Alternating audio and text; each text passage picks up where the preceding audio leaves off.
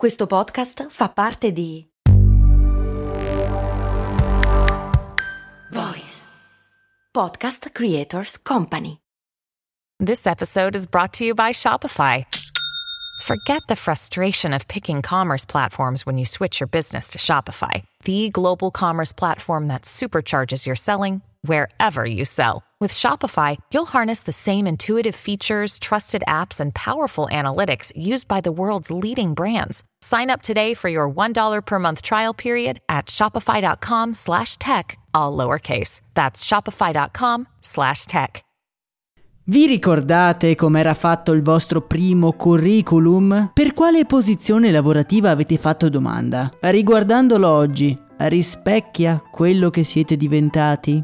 Vi sareste assunti? Un esperimento interessante che mi sarebbe piaciuto fare con Steve Jobs. Il suo curriculum, in effetti, era alquanto terribile. Bentornati miei cari avventurieri, io sono Max Corona e prima di cominciare vi ricordo di iscrivervi al canale podcast sulla vostra app di ascolto preferita. Vi assicuro che sembra una cosa inutile data la pessima user experience di queste piattaforme, ma mi dà comunque una mano per tenere in piedi la baracca. Oggi parliamo di Steve Jobs e del suo primo curriculum. Vi anticipo già che un genio assoluto del marketing del nostro tempo, una delle persone considerate più intelligenti degli ultimi cento anni, aveva un curriculum quanto mai raffazzonato. E la cosa che mi fa più sorridere è che Steve Jobs è una persona diventata famosa anche per la sua cura particolare dei dettagli. Nei suoi prodotti e nella sua comunicazione non lasciava infatti nulla al caso. Beh, amici miei, l'immagine data da questo curriculum non potrebbe essere più lontana da questi concetti. Ma partiamo dall'inizio.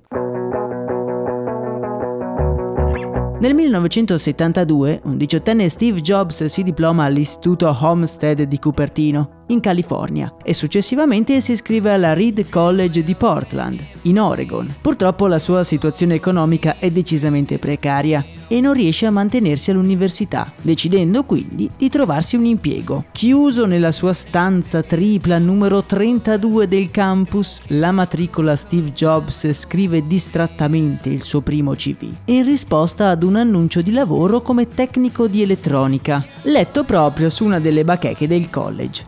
Il risultato è tutt'altro che impeccabile. Sentite un po'.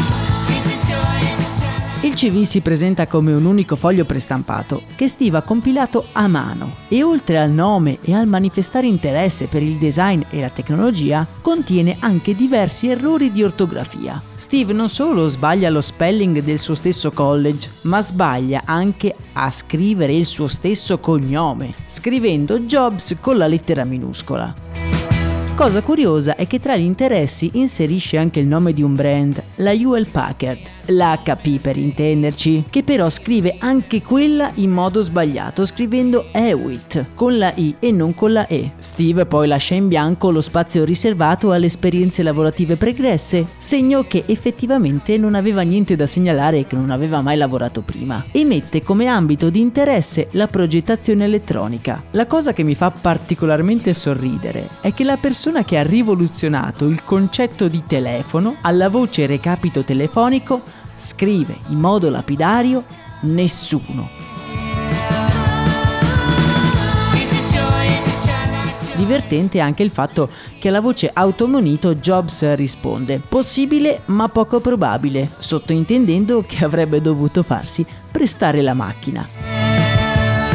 Steve Jobs lascia il college dopo appena sei mesi a causa delle ristrettezze economiche, ma continuerà a frequentarlo per oltre un anno e mezzo, seguendo corsi di Shakespeare, pittura e soprattutto calligrafia. Nel suo famoso discorso a Stanford del 2005 dirà che proprio quel corso di calligrafia è stato particolarmente importante. Senza di lui infatti non avrebbe mai avuto l'intuizione di creare font dinamici e diversi nei propri computer.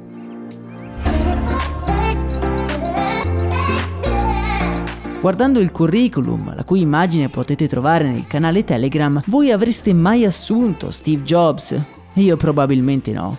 Un appassionato di computer che non sa scrivere neanche Hewlett Packard. Diciamo che non ci ha fatto proprio una bella figura. Eppure il Reed College, l'università a cui era destinato quel CV, lo assume e Steve lavorerà come assistente di laboratorio per riparare le attrezzature per gli esperimenti di psicologia. Jobs ha spesso ricordato questo periodo come estremamente formativo, anni di profonda curiosità e povertà, non potendosi infatti permettere una stanza dormiva sui pavimenti delle altre stanze e approfittava dei pasti altrui. Era come una mascotte del campus, camminava a piedi nudi facendo uso di sostanze allucinogene e riciclando bottiglie lattine in sbalzi di creatività. Proprio in quel campus, un luogo che sembrava essere completamente lontano da lui, incontrò persone che cambieranno per sempre la sua vita, con cui collaborerà per cambiare in un modo o nell'altro anche le nostre di vite.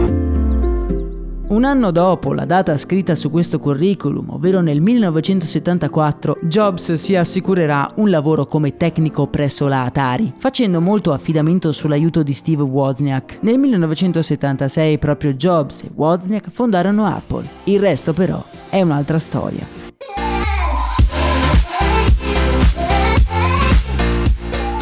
Guardando questo misero foglio di carta e pensando che dietro di lui c'è una delle menti più brillanti dell'ultimo secolo, una di quelle che ha contribuito di più a plasmare la nostra realtà, non posso che riflettere su come le apparenze ci possano ingannare e di come sia quasi impossibile valutare il valore di una persona da un foglio di un CV.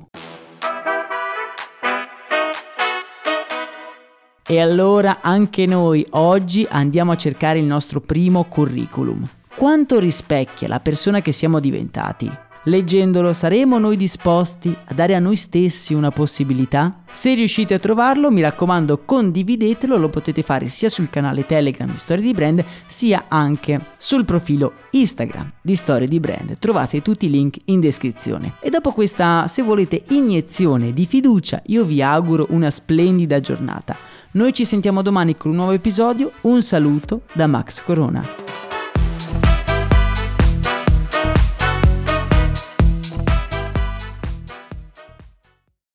E adesso un bel caffè finito.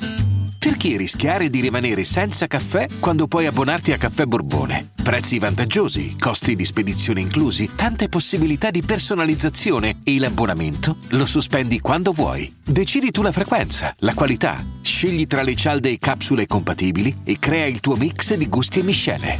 Mai più senza caffè con l'abbonamento Caffè Borbone. Tutte le info su caffèborbone.com.